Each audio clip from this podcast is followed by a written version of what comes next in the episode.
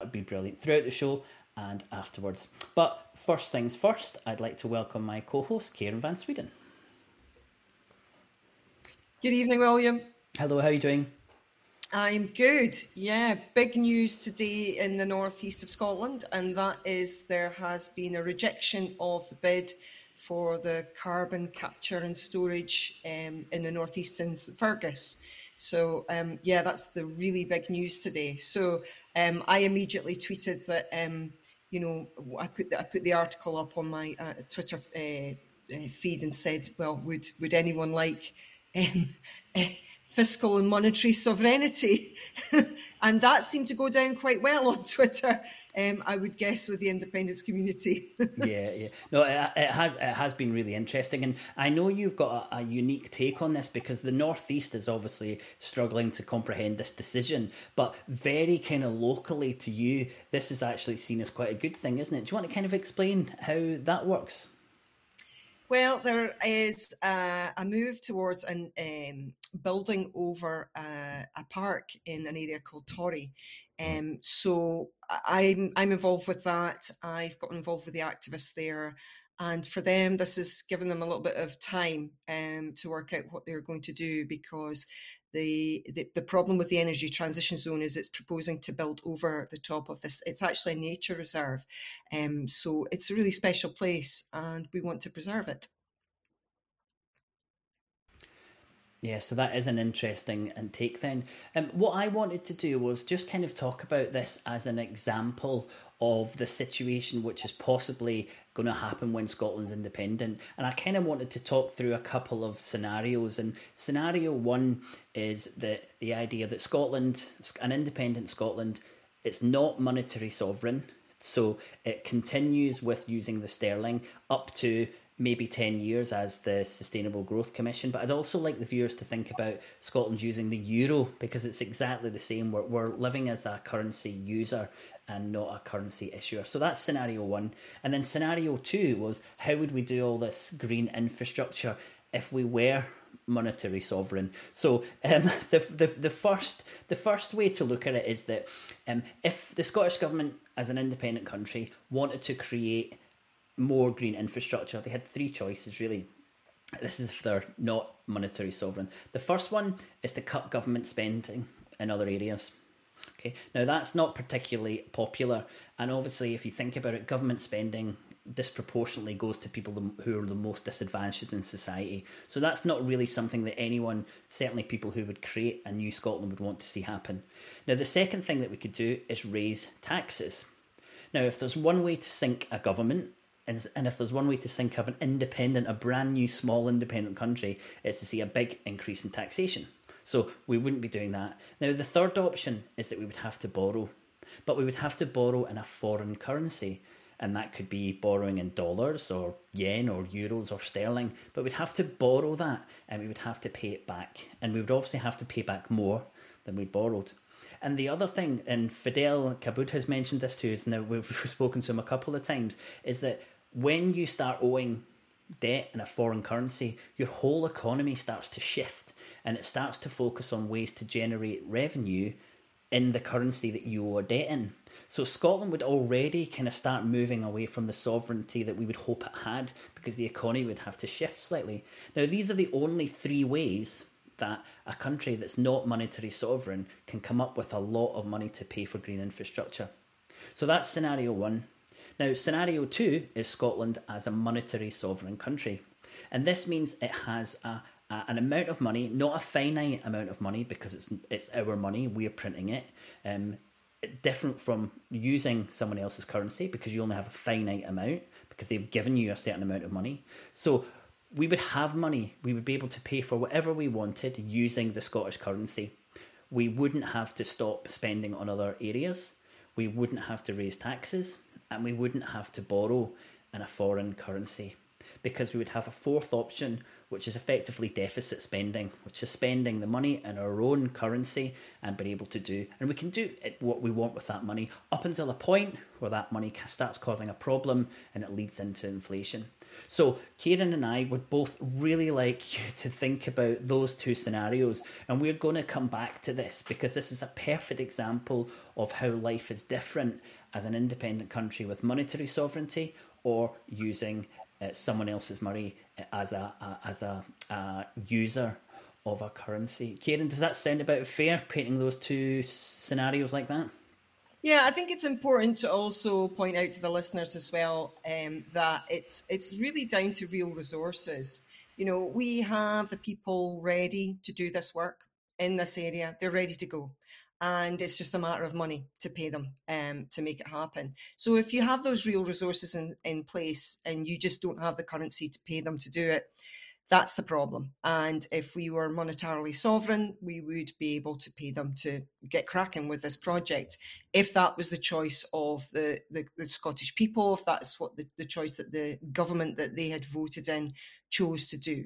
So um, it's it's really about real resources. The currency is just a, a way of moving those real resources around, um, paying those real resources, which is in this case human resources that are standing ready to go. Mm um, and and it's it's if the real resources are in place, it is just tragic that we cannot go forward with projects like this um, because there's just no currency to pay the workers. Yeah, absolutely. And and that's a really important point that we want everyone to take away is that the currency is so much more than just the shape of it, color of it, or the little symbol that's in it. And when people say to you, currency is not important, it is fundamentally possibly singularly the most important thing to an independent country if it has monetary sovereignty or not. So that's a little bit of an introduction into some of the wonderful things that we've got coming up. Kairin, do you want to tell us a little bit about the show we're just about to, well, the video that we're just about to show? So I'm very happy to say that um, we have Laurie Macfarlane as our guest um, this week, and he's actually our first Scottish economist. And oh my goodness, don't Scottish people talk fast? I, I listened to him this afternoon, and this is a really um, information dense interview. So, um, Laurie is a research associate at uh, University College London at the Institute for Innovation and Public Purpose. And Laurie is a co author of the book Rethinking the Economics of Land and Housing, which was listed by the Financial Times as one of the best, uh, one of the best economic books of 2017. So, with great pleasure, I introduce um, Laurie Macfarlane.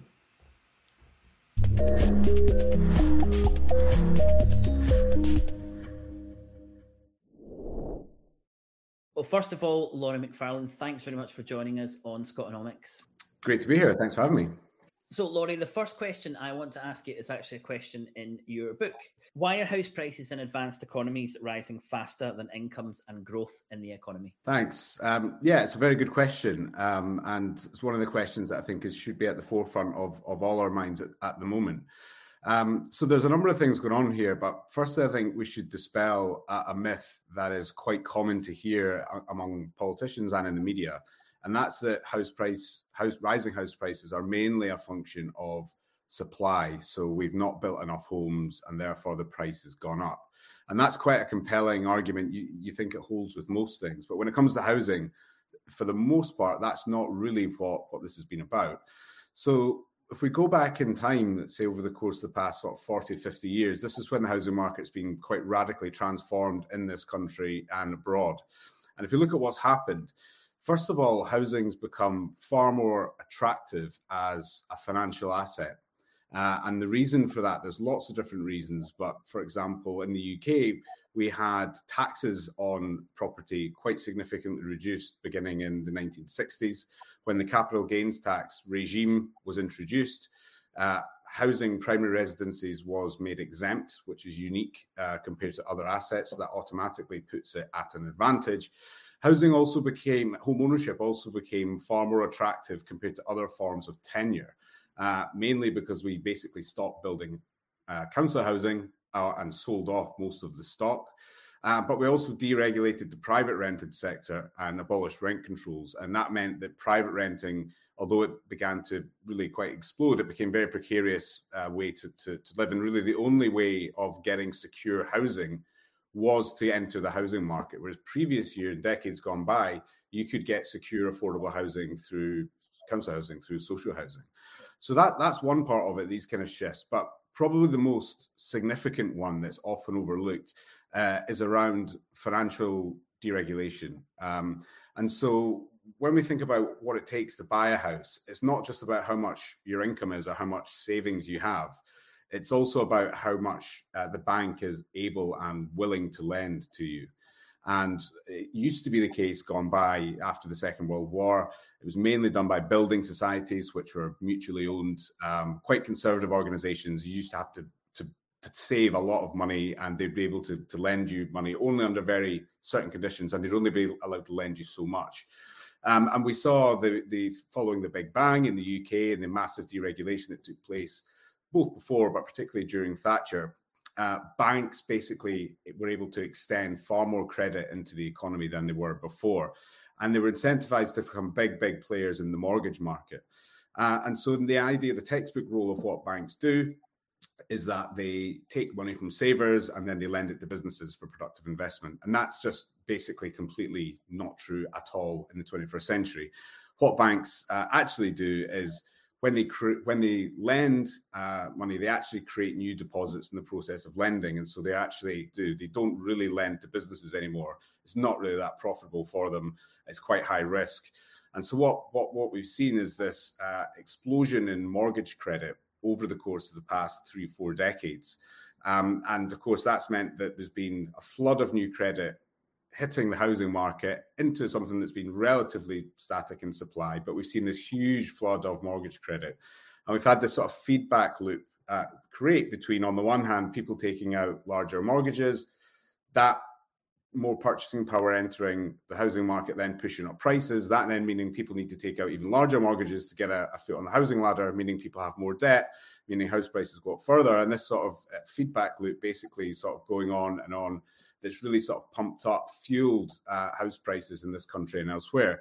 At the same time, of course, we've had uh, interest rates uh, falling quite dramatically over the course of recent decades, which has also uh, also pushed up house prices quite significantly in this country and elsewhere. Of course, global low interest rates is at the moment not just a UK phenomenon; it's it's a bit of a global one. So yeah, we've seen we've seen this comp, this sort of financial drivers of the of the of the house price boom uh, has really been the most significant contributing factor to, uh, to, to, to growing house prices. And of course, as soon as you have this expectation that house prices are increasing at this fast pace, you know, double digit house price growth, it creates an expectation that that's going to continue in the future and it incentivizes people more to invest in property and invest in housing as opposed to invest in other things because you're getting a better return doing that than you are in other things and so um, people have got this idea in their head that they need to get on the property ladder because it's that's their nest egg for the future We've also seen a dramatic erosion of pensions in the background, which has made people think even more about housing.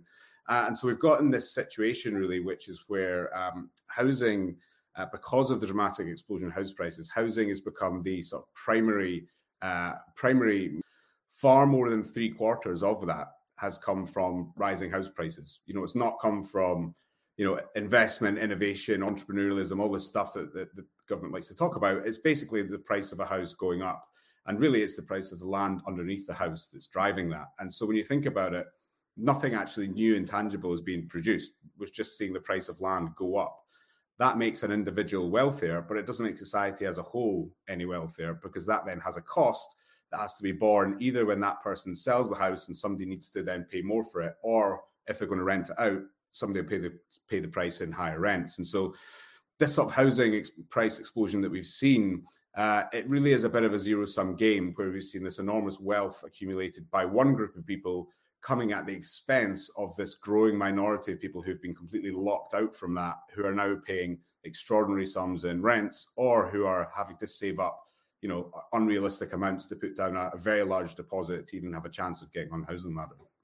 And capitalism isn't supposed to work like that. The gains are supposed to come from productivity. So we're supposed to be growing our economy because we're getting better at doing things. But what you're saying is our economy is growing because the price of land is going up, but there's no added value added to that growth in the economy. Is that a, fair summary? It is, yeah. I mean, we've seen, I mean, the UK more than most any major country anyway is really a prime example of a of a of a sort of rentier economy where rent extraction is the sort of primary mode of wealth accumulation. People are getting wealth and wealthy through extractive forms of, of, of activities like landlordism or home ownership you know that that is when you're getting wealthy through home ownership that is not a, you know like you say it's not increasing productivity.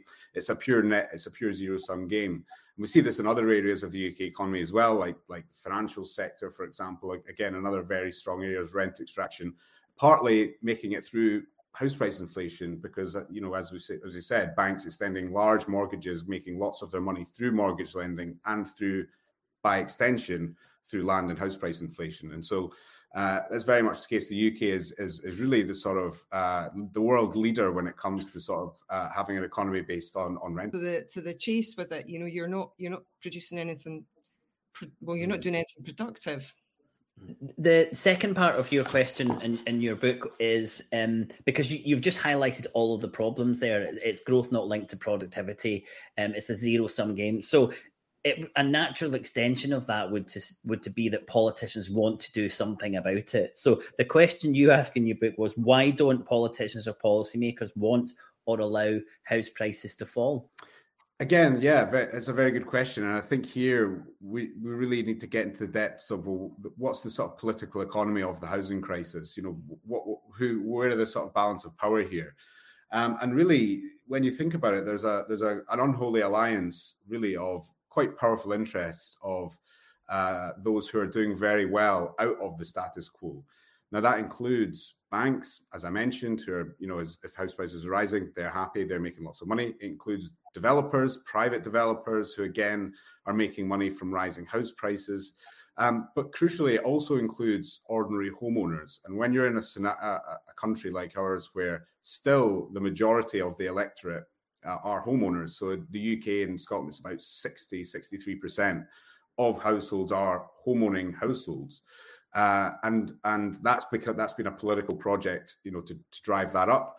It it increased way beyond that, and then since house prices have just got so high, it's been falling for the last sort of uh, 10, 10 years plus. But it's still a majority of households, and so we're in a bit of a bind because on the one hand, housing is has generated a lot of wealth for homeowners. They are the majority of the population. For many of these households, that is the you know the the bulk of their own wealth is tied up in their house. And so, uh, you know, any any sort of politician that's coming in, are they going to want to do something that's going to actually undermine the wealth of the majority of the population?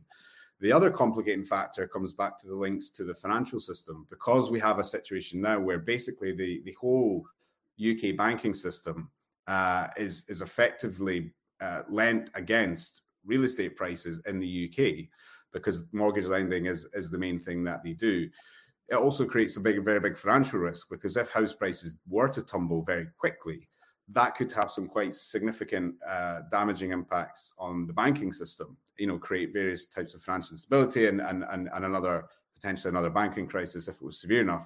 And so, if you're a politician, you're thinking, okay, I want to get the I want to speak to the majority of the electorate. Therefore, I have to pander to homeowner interests at the same time, I really don't want to cause, you know, uh, an economic or or even look like I might sort of cause a, a, a financial crisis.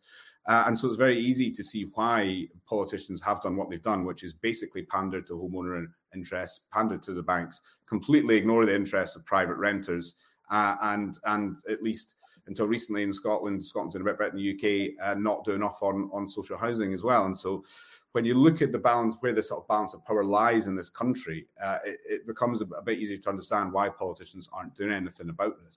And no one wants to be in charge when the, they have to burst that bubble, and that's what seems to be the case: is that everyone knows that price that prices of housing can't just keep rising and rising, but you'd have to be a brave or or foolish politician or both to actually try and do something about it. Again, you've you've spoken about um, politicians not wanting to do anything to to, to bring down uh, house prices substantially quickly, but surely by building more homes is a, a, more transitional way to provide more supply and gradually reduce the amount of uh, house inflation. Is that something we should be moving towards?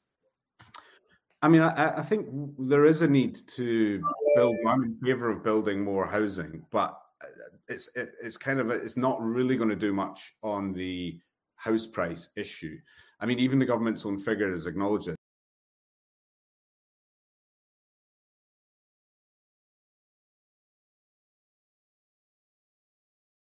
I mean, for to, in terms of new supply, because new builds make up such a small proportion of the overall housing housing stock, housing is a kind of a weird uh, asset in the economy because it's the second hand market that dominates prices. Usually, in most things, it's the price of new things that that you're talking about prices, not the second hand market. But housing is the second hand market. Because new, but even if you build, you need to build on an enormous, like a giant, an unbelievable scale for it to start to even have prices come down by you know five, 10%, which is still not that much. Now, in my view, I think we should be building more houses and we should be building more affordable houses that are actually affordable uh, in places where people want to live.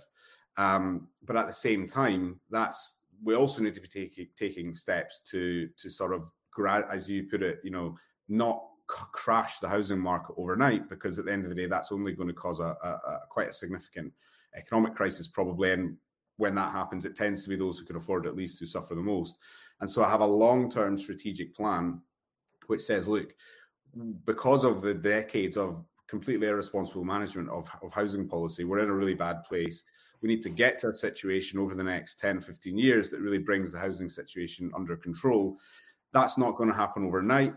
We're not, we don't intend to try and crash house prices, but what we're going to do is gradually move towards a world where houses are you know seen as somewhere to live, not as financial assets where there's huge amounts of money to be made.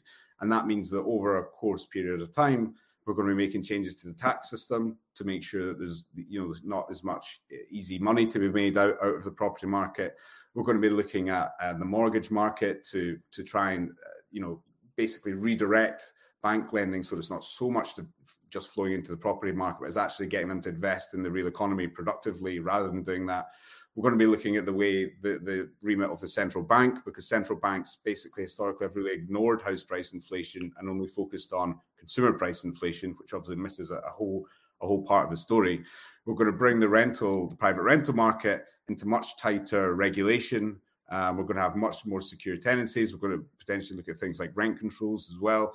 All of these different things together, whether it's tax, whether it's uh, financial regulation, whether it's reform in the private rented sector, uh, and indeed on new supply, uh, building new homes that where people want them that are affordable. All of these things together over time will sort of come, you know, gradually sort of move to a position where where uh, you know we're not in this crazy world. But crucially, it's about setting expectations because at the moment, because people have grown up in this world where house prices have just have council tax, which is everyone agrees is one of the worst taxes. It is a tax on property, but it's based on what the values were in 1991 uh, before the big property boom even happened. Uh, and it's very, very regressive. And so we should absolutely be abolishing council tax, introducing either a pure land value tax or an or a progressive property tax that taxes land and the, and the buildings in a way that's actually progressive and reflects contemporary house prices and is updated on a regular basis. That that's an absolute no-brainer. There's no we can't blame Westminster for that. We have full autonomy over that, and we just have time and time again failed to do that. So that that's a big thing. We don't have control over things like capital gains tax. That's still reserved. We do have control over uh, uh, land and buildings transaction tax, which is what used to be stamp duty, um, which which has been made a little bit more progressive, but probably could could more could be done there. Um, in the private rented sector, of course, we could do a lot. We already have seen some changes there. We've now seen the Scottish government and uh, along with the Greens commit to rent controls. I think it'd be really interesting to see how that how that if that happens and if it does what that looks like because that has you know if done well that could be incredibly powerful if done badly or just done in a way that kind of doesn't really you know dilutes it it'd be a missed opportunity. So again all these things that the scottish government can do obviously what it can't do is when you're in the sort of macroeconomic or financial policy space you know it, it, scotland doesn't have much influence over the bank of england at the moment unfortunately. Um, and similarly, when it comes to things like uh, you know banking regulation and you know what, trying to try, talking about what I was saying about the mortgage market, there's very limited stuff that the Scottish government can do there. Uh, but it's not an excuse for for inaction. There's plenty that, that, that we could be doing. um, and aren't at the moment. And so, yeah, I think we should be focusing in this parliament about making some real progress here. So, Laurie, I read your article for um, Jacobin magazine, The Unmaking of the British Working Class.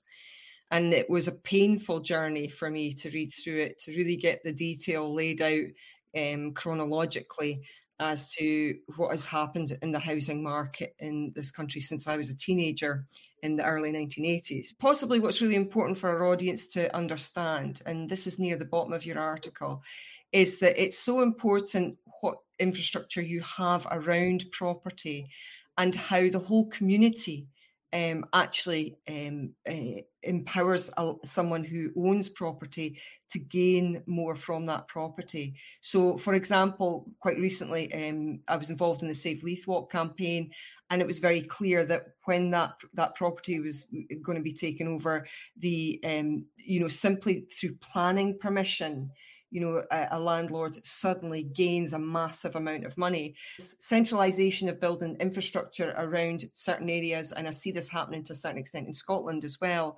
You know, I think. Uh, do you want to say something more about that? Yeah, I mean, I mean, one of the things that's you know unique in many ways about uh, you know the land market generally, and obviously that includes housing, includes other things, is that uh, it's inherently there's a, very much the, the, value of it is inherently socially driven. So, you know, the value of a of a plot of land, you know, in, in the middle of a you know desert is worth nothing.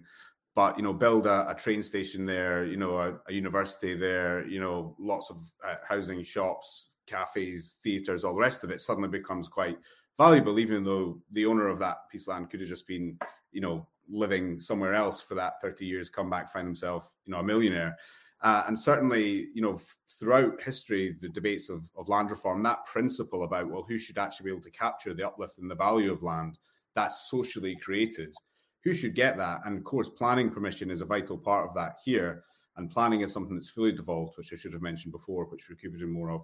Um, and that, that question, who should capture the uplift in, in the value of land, has been absolutely crucial, absolutely core at the centre of land reform debates and that basically got kind of lost. It was very even right up until um, in, in, Scotland and, and in the UK, right up until the you know through the fifties, sixties, seventies. That was very much there, and it all just completely went by the wayside. And basically, there was this acceptance, basically, that actually okay, the uplifts in the value of land, whether that's from planning permission or whether that's just from stuff generally, that should just accrue to whoever the owner is and and we've created a policy environment where that's basically the default option. Uh, and I think that, that that's a, it's not really right, but it, you know, as we talked about, it's not really economically efficient either to have such huge wealth to be made just through uh, you know rising land values. And so, looking at ways in which we can capture more of the rising land values for you know the community for for the common good rather than for private gain is absolutely part of the part of the solutions here. And partly that's about tax. I mentioned looking at a land value tax, which would do that. Partly it's about planning, uh, reforming the planning system so that we're not that when planning permission is granted, you know, the public is capturing more of that uplift rather than right now where most of it's going to going to the state. And so there's lots of things that, that we could be doing here, but reinstating that general principle about you know rising land values being uh, you know a common a common good that everyone should be able to to to, to share in and should be socialized to some extent regaining that as part of the, the policy discussion, I think is vital because that's just, as I said, in, in the UK context, that's just completely been lost over the course of the four decades, and that's that's partly why we've ended up in the in the in the serious housing crisis that we're in we're losing communitarianism through the acquirement of property, but also that um, through financialisation, both of property and things like the pensions market, etc., you're losing skill sets. Um, and I, I, I, saw that very acutely with um, someone who was doing a PhD in brain science who left that because they could make more money um, running uh, cleaners to do Airbnb in Edinburgh. So you know you're you're losing, you're having a brain drain essentially through um, over financialisation. Uh, do you think that if we were doing things differently, this would give us a much more productive, more interesting economy and more robust through its through having more variety? I think it definitely would. I mean, I mean, at the moment, because of because of the way that we've structured our economy, which is so geared, so biased towards property, towards real estate, um, what what people do generally, if if they ever get money or, or, or make money, is generally plow large amounts of that into the property market, into already existing assets, uh, which which you know as we've talked about only adds to, to house price inflation. So the property market sucks up an enormous amount of the actual available uh, invest available capital for investment here for something that is largely you know unproductive and isn't really adding any real value added to the economy. And so creating an environment where you know we're redirecting these financial flows away from property that's on the one hand it's going to help uh, you know sort of deflate the housing market or at least make it not so financialized um, but on the other hand that that then frees up money to you know to do other things with and i think part of the challenge is how do we how do we think how do we sort of rewire financial flows in our economy away from real estate away from these unproductive already existing assets and to some extent things like you know shares. Actually basically when you're investing in shares unless it's an initial public offering you're basically just buying an already existing share that's been issued uh, uh, that's just pa- passing paper around. So instead of that how can we actually channel uh, funds into the things that are actually going to add real value to our society to things like you know, whether it's uh, the green transition, decarbonisation, whether it's about local infrastructure, whether it's about public services, all this kind of stuff, the things that we actually need more of. Um, and the potential wins, if you do that correctly, I think could be quite significant, not just in terms of tackling the housing crisis, but at the same time, uh, allowing other parts of the economy that should that should be perhaps been held back to start to flourish. Do you see a conservative government, a UK government, taking any of these steps that you've outlined I don't because uh, their vote 100% uh, depends on it and they're fully aware of that. And what about a... the Scottish government? Well, uh, uh, it's a more interesting question. I think there's there's more potential uh, to make some progress there. Um, the Conservative Party across the UK is increasingly dependent on um, older voters, often retired, very very high proportions of home home ownership, um, and they are very hostile towards uh, things like social housing because they know that it, uh, it, it creates the sort of uh, it doesn't it doesn't make people vote conservative. And there was a classic quote actually from Nick Clegg when he was in uh, government when he said in the coalition government and he said afterwards that George Osborne would always say to him, "Why are you in favour of social housing? All it does is create Labour voters." So the Tories are very very aware about how the property relations of the domestic environment affect people's voting patterns. In Scotland, it's slightly different. Of course, we have a, a, a you know the SNP has a very quite a broad coalition of support. It's not just relying on you know elderly or older homeowners.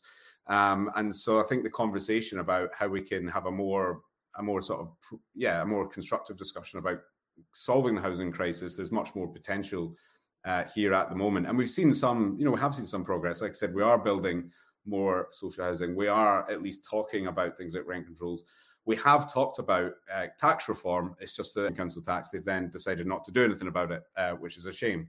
But I think, uh, you know, the UK government is often introducing schemes like Help to Buy or the recent mortgage guarantee scheme, all of which is just designed to keep this show on the road for as long as possible. You know, to keep keep this sort of uh, feedback loop going into the property market because when houses are get house prices are getting higher and higher, more detached from incomes, the government's coming up with ever, ever increasingly more innovative ways to keep that show on the road. And, and, and, and I think we'll continue to see this from this Conservative government because they've got absolutely no interest in this coming to an end.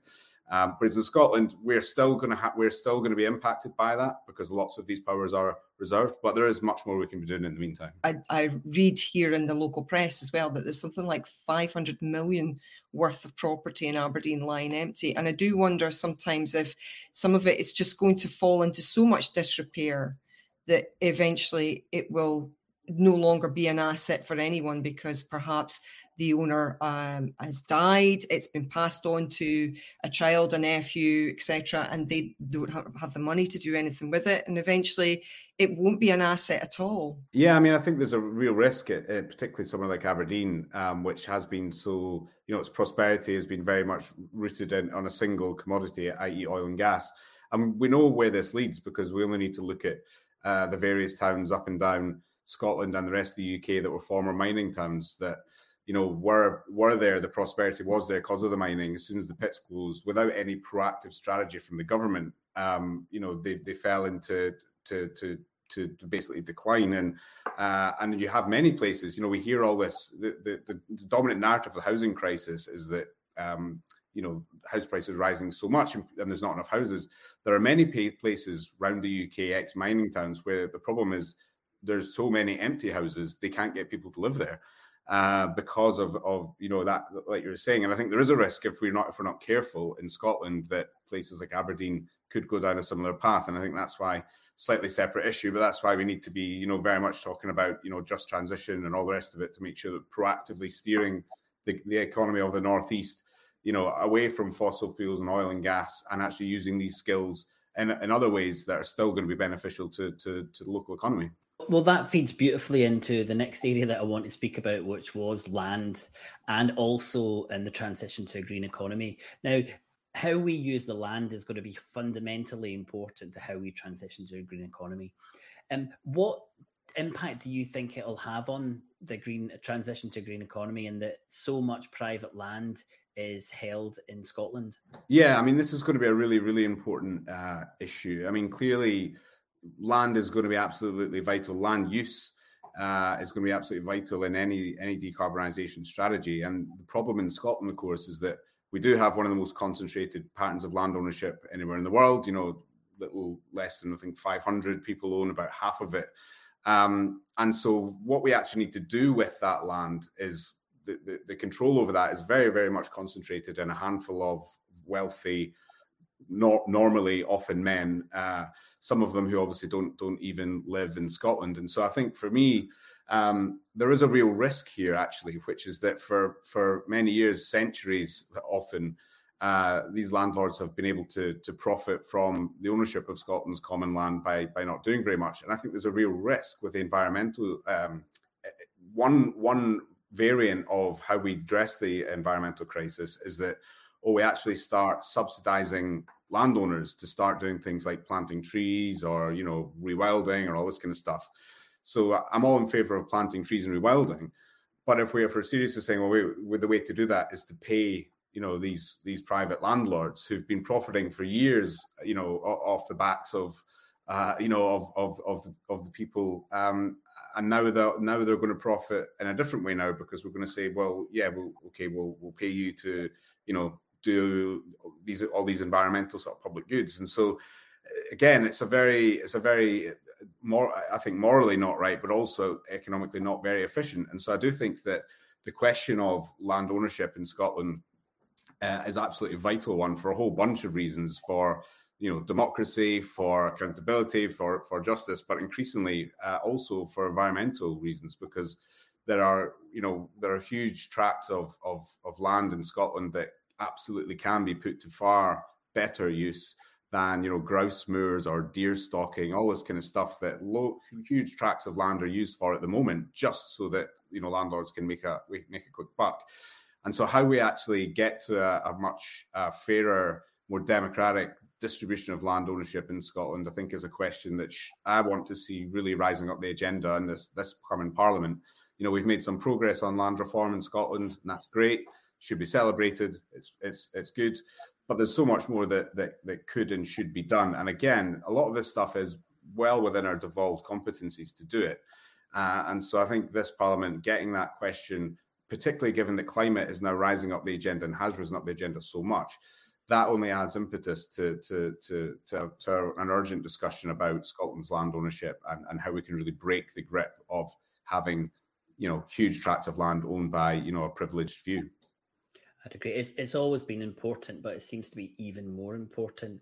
I mean, the idea to build on what you'd said there, the idea that the government would give someone who owned vast um, vast tracts of peatland money not to not to dig that up is something that we would have issues with. But what is happening in Scotland? I don't know how. It's certainly a trend. I don't know how much is happening at the moment, but there is a trend that uh, companies are buying parts of Scotland to plant trees and we've recently had some discussions in the Scottish Parliament about this and how it's actually taking away ownership from the community, but also having a potentially negative impact because of you know they're just building these kind of mono uh, monoculture uh, tracts of land. Any thought on how we can make sure that the land that's purchased in Scotland is used to transition to a green economy? Yeah, well, I mean, there's lots of mechanisms that um, that, that that have been talked about that should make it much easier to bring uh, to, to to bring land ownership either into community ownership or to public ownership. Um, so we've got the community right to buy in Scotland. That's that was great, good step forward. Of course, the problem with that is is that when the communities are able to buy it out, they, they, they need to buy it at the market price, i.e., the the hugely inflated price that's been inflated through all this stuff that we that we just talked about, which means that the the, the landlord can then cash out uh, you know, and he's quite happy because often he he's been ha- he's quite happy because you know he's just made quite a lot of money, and so I think uh, looking at the, the, the community right to buy and looking at the compensation uh, framework around that, um, because I don't think it's fair that uh, that actually it should be the market price because the market price has obviously uh, been in, been in dramatically inflated. Um, there's also other mechanisms, so uh, particularly around compulsory sale orders that were talked about before that we haven't seen yet and also reforming compulsory purchase uh, powers as well uh, to make sure that, that, that, the, that the state can actually purchase land at existing use value rather than what the what the land would be worth were it granted planning permission further down the line. So that's stuff that the mechanisms that we that we can do. Um, but there's also a broader point here, which is on your point about companies buying up land to plant trees. That's absolutely true, and I think part of the problem here is because it's the way that companies and the government is looking at the, the net zero transition when they're saying actually this idea that what we can do is we can offset, we can have negative emissions. As long as we're investing in negative emissions things, then we can continue to pollute. And so you have companies saying, oh, well, you know, plant trees, and that means that I can continue to pollute. And we're seeing this, uh, you know, quite quite a bit. And it's not a realistic solution to the climate crisis uh, at all you know, the amount there was a really interesting piece of analysis done by Oxfam recently, which if you look at the amount of trees that would need to be planted, you know, to, to have any any chance of offsetting our current trajectory, you know, there's not enough space in the whole country. Um, and so that's before you get to the sort of biodiversity elements of it, where we just have tracts of land being bought up with, like you say, you know, very, you know, one, you know, lots of sort of one type of tree, you know, purely as almost a, a sort of marketing exercise for companies so that they can say, oh, well, we've actually offset our carbon with these trees and actually tech, you know, we're on our way to net zero. And so I think actually looking at the the whole net zero framework and, and making it clear that, you know, uh, you know, just relying on on uh, removing emissions through things like tree planting and technologies that haven't actually been proven yet is problematic in and of itself. And we really need to be looking at how we actually reduce our, our emissions and our and our environmental footprint in the first place not trying to then extract it at the back end. Yeah, well, well the term is a sink, you know, and uh, currently vegetation acts as a sink. But as everyone knows, with a sink, at some point it overflows. And you know that's what's happened. You can't just keep expecting it to pull down all the carbon from the atmosphere. At some point, you're going to have to st- start putting less less up there. Massive, absolute no-brainer, both in Scotland again and, and everywhere. Frankly, if we're going to get close to even coming close to tackling the climate crisis, a, a, huge program of home retrofitting of energy and energy efficiency installations uh, is absolutely vital that it, that it happens soon. And it's a win-win-win because not only does it uh, reduce emissions, it also reduces household bills for people. It also creates lots of jobs for people to do that. Um, so it's really something that I think we we could and should be ramping up, you know, far far faster um, than than than we are. And I know you know, in Scotland, obviously, there's a there's always constraints in the devolved set financial constraints in the devolved settlement that, that don't necessarily that wouldn't necessarily exist otherwise. But um, again, I think this is something that we could and should be doing a lot more of in Scotland. Of course, if Scotland was independent, had its own currency, then it'd be able to spend much more of that money into the economy to, to do these types of Scotland's a currency user, not the currency issuer. So it is limited. It has to a certain budget that it has to keep to. So these things are just beyond um, Scotland because of its role as a currency user and not an issuer. We spoke a little bit about the impact of inflation and the ability to have a home, be able to purchase a home and have somewhere secure to live. But there are a lot of other societal impacts that uh, increasing in uh, house prices lead to. Um, you know, there's a lot of evidence to say that it's around um, obesity, um, uh, how many children you have. It has a huge overspill into the economy. Have you got any thoughts on that? Often it's interesting for me because I used to live in London for a while and then we moved back up. And, you know, the, the housing crisis you know here is is is is really bad. In London, it's just off off the chart, and you know the circumstances that I was living in in, London were just awful. Um, and you know many of my peers who still live down there, you know, they're still you know sharing uh, you know you know small flats between lots of people often getting kicked out you know with with not very good reason from landlords all that kind of stuff um, and yeah it affects people's decisions to make people's ability to make long-term decisions because you know whether it's to you know like you say have kids or anything else you know if, if you're in an insecure home environment or or one which um, you know is, is is is is precarious in some ways then um, yeah, it has it has huge ramifications for for for all that kind of stuff, and that's why I think having uh, have, make, making sure that we have secure, affordable housing for everyone as a as a human right um, is absolutely it should be at the core of any sort of uh, vision for the economy. Um, because without that, then it's the kind of foundation upon which you know lots of other things flow.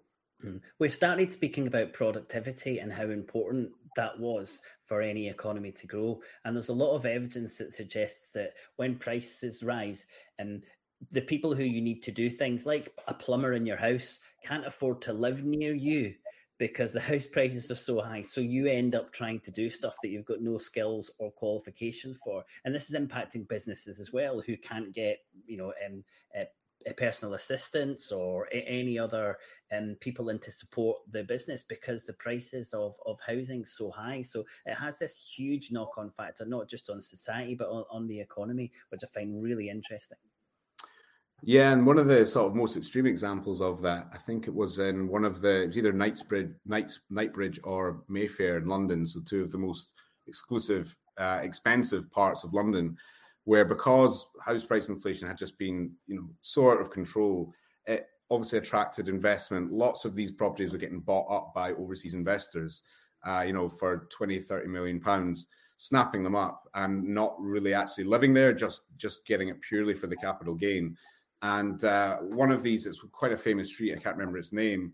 Just over the years, restaurants have just started closing round about it, restaurants and shops, because these restaurants and shops rely on the local community to actually use their services. But because the crazy housing situation, the people that were buying them were in it purely for to make money. They weren't even living there, and so the, there wasn't actually money being spent into the local economy. And so, as you say, it then actually has a quite a negative impact on the health of the local community writ large mm. because uh, you know it, it, you know the money's not the money's not getting spent.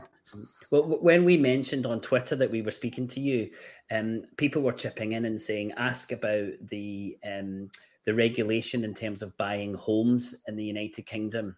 Can anyone just buy a home in the United Kingdom? And people were saying, well, you can't in Denmark, you can't in Singapore, you can't in Germany. And there was just a list of these countries. Is there any regulations to stop someone buying homes as assets in Scotland or the United Kingdom? Not, not, not as not by not by standard default. No, I mean anyone. I mean the UK is is effectively as close a thing as you'll get to as a sort of property owner's paradise. Um, incredibly, incredibly, the, you know the rules of the rules of the game, if you like, our, our legal system, uh, our whole economic structure over many many years have basically been designed to serve the interests of property owners, and so yeah, I mean, lots of countries would look at look at stuff and uh, the UK and go, "What? How is that even allowed?" I mean, you only need to look at the Pandora Papers that were released just uh, last week, the latest tranche of, uh, you know, huge huge amounts of documentation showing all kinds of um, money laundering, tax avoidance type stuff by the global elite. Lots of that is going through uh, the UK property market. You know, um, you, you, saw Tony Blair. You know, I think he he he, uh, he bought a bought a property using an offshore entity um, to avoid paying tax. And so, yeah, you have these in the UK. You can buy property via an offshore entity that doesn't declare who the beneficial interest is of that. You know, which is just crazy. Which is why why London is such a hotbed for for you know money laundering. One of many reasons. And so, yeah, I mean, the, there's lots of things that I think we would, you know, that, that in, in lots of other countries they would look and they would go, that's crazy. Similarly, with the pattern of land ownership in Scotland, they go, is that you know? But here we we really, you know, we lots of people don't question it, take it for granted, and I think um, that's something that that needs to change if we're going to make any progress here.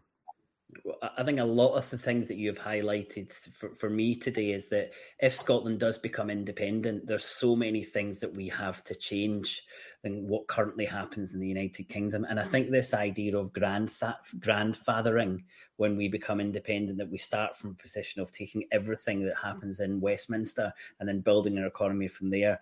I said all of the things that you've discussed today shows that that's probably not the best way for us to tackle uh, a new country if we want it to be progressive. I feel that over the past 40 years and the real drilling in of neoliberalism, that this um, feeling of precarity um, that has been created in our society um, once we were leaving the post-war settlement, essentially, that people see property as a safe place to keep their money and and do you think that perhaps if we could create in an independent Scotland somewhere that feels safe, then people could, for example, feel more comfortable about investing their spare money in something that might actually not give them a return? Yeah, absolutely. And and again, this comes back to the issue of, of security, which in many ways is the, the opposite of precarity. And so people are rightly concerned about, you know, their future. There are many people who are who are, you know, struggling to get by today even those who are doing okay today are worried about their future and how they're going to get by, you know, in old age. And so, you know, it's perfectly rational for people to, to think about things like that and invest in property. But again, for me, the best way to provide security in old age is to have a, a very decent, robust state pension system that provides that security there for everyone uh, without having to worry about whether house prices are going up or down or or relying on volatile uh, stock markets to, to provide that. But again, I mean, the, the, the pension in the UK, the state pension, uh, the link with inflation was broken by Margaret Thatcher, so it was eroded over many, many, many years to the point where uh, it's the among the lowest relatively in the uh, among advanced economies, and that's gr- starting to creep up a tiny bit with the triple lock, but it's still, uh, on comparison to, to other countries, you know, the state pension is just meager. It's a measly sum of money that that that that isn't doesn't provide enough of that security. And so people are thinking, well, will I get will I get on the you know one one property or will I get in the buy to let market? Will I do this and that? You know, will I you know will I invest in, in these other things? And having that security, uh, that security of knowledge that an old age should be provided for, ideally with care, care, which is a whole other issue as well, which we won't get into that kind of stuff. Then it does free up people to think about, well, actually, how can I, yeah, what what what else can I do today? creative things, you know, get involved in the community, all that kind of stuff. Um, yeah, having that financial security, uh, you know, is really a, a, sort of a bedrock, I think, for for unlocking people's potential. And sadly, that uh, I think in recent decades we've put people in more precarious positions, which uh, basically, uh, you know, contains and and and and deprives people from reaching their potential. Uh, almost everything that we've done since the 80s seems to have been to create this perfect storm with house price inflation. And as you said, the whole economy has been geared towards landowner. And at some point, uh, this has got to come home to roost. And, and I hope that when we're talking about and looking forward and planning an independent Scotland, we realise that we've got to take a different route from what's been uh, what's been the route of the, the Westminster government. Well, Laurie, it's been amazing having you on. You've given us so much stuff around housing and land, and we're really grateful for that. So thanks so much for joining us. Thanks for having me. Pleasure.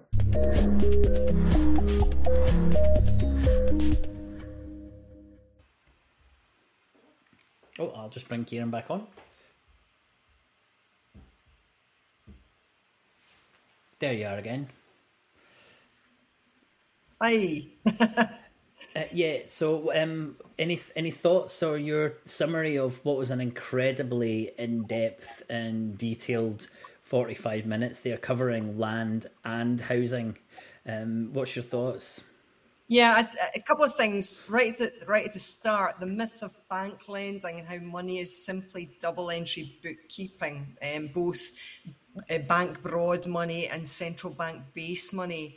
You know, you could see that when the uh, the gold standard was dropped in 1971, that the banks would eventually see that they could do the same thing as the central bank was doing. You know, um, because money is obviously not backed by a precious metal and hasn't been since 1971. Um, and the other thing right at the end um, that was really interesting were, was that loss to society through precarity.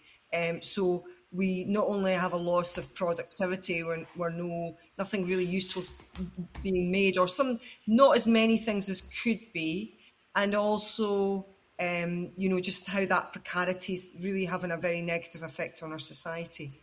Yeah, we had we had some really good comments on the chat there, and I think it is just um, trying to say to people that when we have these discussions about housing and land, it's not just about homeowners, homeowners renting, mortgages. There's so much of a spillover uh, into society, and I really liked Laurie's point about. Um, you can see a little fly in my hair there. Um, at Laurie's point about pensions, and I think again too often we don't think about um, what people are putting their money into. And really, pensions, a much stronger pension, is much more likely to move people away from seeing a home as an asset. But at the moment, when it's such a meagre pension in the United Kingdom, I think it's the lowest in the, the, the, the G20, um, then this has to be an option for people, and you can't criticise anyone for looking at, at their home or even other people's homes as a way to secure the future because there's not many other ways to do it. And as you said there, if you don't have a really secure job, then again you're looking at something much more secure, which is housing. So um, again on the chat we had a lot of issues around supply. Build more houses, take land from this person, you know, build some more houses there. Uh, but this is all the supply side, and I just kind of wanted to highlight what Laurie said. He said, "Yeah, it's great, but there's 25 million homes in the UK." So to have us to have an impact on the prices, you got to add a couple of million homes and that's going to take decades to build. So we've got to start looking at the demand side. Uh, rather than just the supply side. So some really, really good comments in the chat. Thanks for, for them and, uh, and and keep them coming. Uh, any other thoughts or final thoughts, Kairin? Um, yeah, it, I, I th- just think you you made a really good point. You know, there's there's just this route that we've gone down for the past forty years or so. There's just no added value, and it's not to say that there isn't any at all but it's just those added value has just been negated by this uh, course which the UK government has has followed. Yeah, your point about the kind of financialisation that people are leaving really good jobs in research or industry to go and set up so that they can earn money from a, a, a profession that adds no value to the economy. I think it's really, really um, a, really good way to look at this. As I said, these issues are much more than just the price of the house. Yeah, I, I mean, I had read about that, and then I actually sat down with someone a few months later who was actually an example of that. You know, someone who was doing a PhD and they left that PhD. They could have been curing all kinds of brain cancers um, but no, they decided to set up a business to clean Airbnb flats instead because yeah, it was yeah. better paid. And, and, you know, and as we say, absolutely no, you know, you can't have any issues or, or problems with people that we, we, who do that. We've really got to try and construct a, a society where people don't feel that they're forced to do that, um, so that they've got some kind of future, um, a secure future to look forward to. Well, um, what I'm looking forward to, see what I did there, is the next episode of Scotonomics, and it's Scotonomics episode 12. And it's not in two weeks' time, it's in a week. So you don't have to wait as long for the next one. Um, we've got a really, really interesting conversation with um, Claudia Sahm. Um, so famous is Claudia Sahm that there's the Sahm rule. So once you're done here, have a little Google and see what the Sahm room is. Uh, the Sahm rule is, and we're really lucky to have a conversation. Uh, Sahm was, um, I think she was um, she was um, a former section chief, former section chief at the Fed, um, and we've yeah. we've got loads of questions about the Fed and, and central banks. So that's really really good. Um, and then the following week starts our COP, our Road to COP twenty six series. And um, did you notice that Ben Franta was in the news today? Kairin? I didn't. Yeah, so we're interviewing Ben Franta, and we had a wonderful conversation with him last week. Um, he wrote a, a, a paper which was entitled um, uh, "Weaponizing um, Big Oil."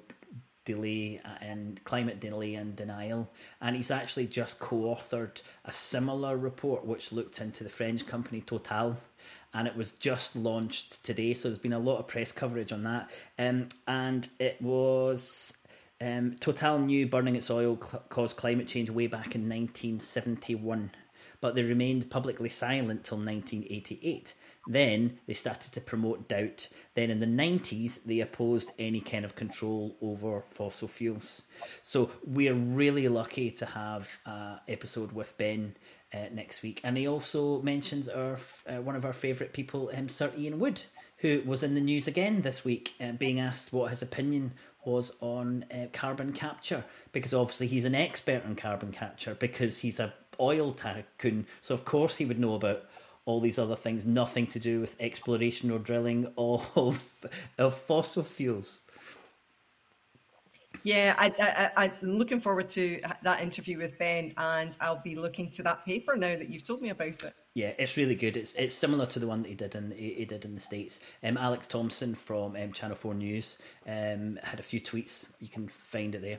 Uh, well, that's us done our hour um, tonight. I hope you've enjoyed the show, and we think that housing and land are crucial areas for us to look at as we try and plan a new Scotland. But certainly, we want to push you towards this understanding of the importance of a Scottish currency and monetary sovereignty. Well, that's enough from me um, for tonight. Um, Kairin, take it easy, and everyone at home, I'll see you soon. Good night, everyone. Thank you.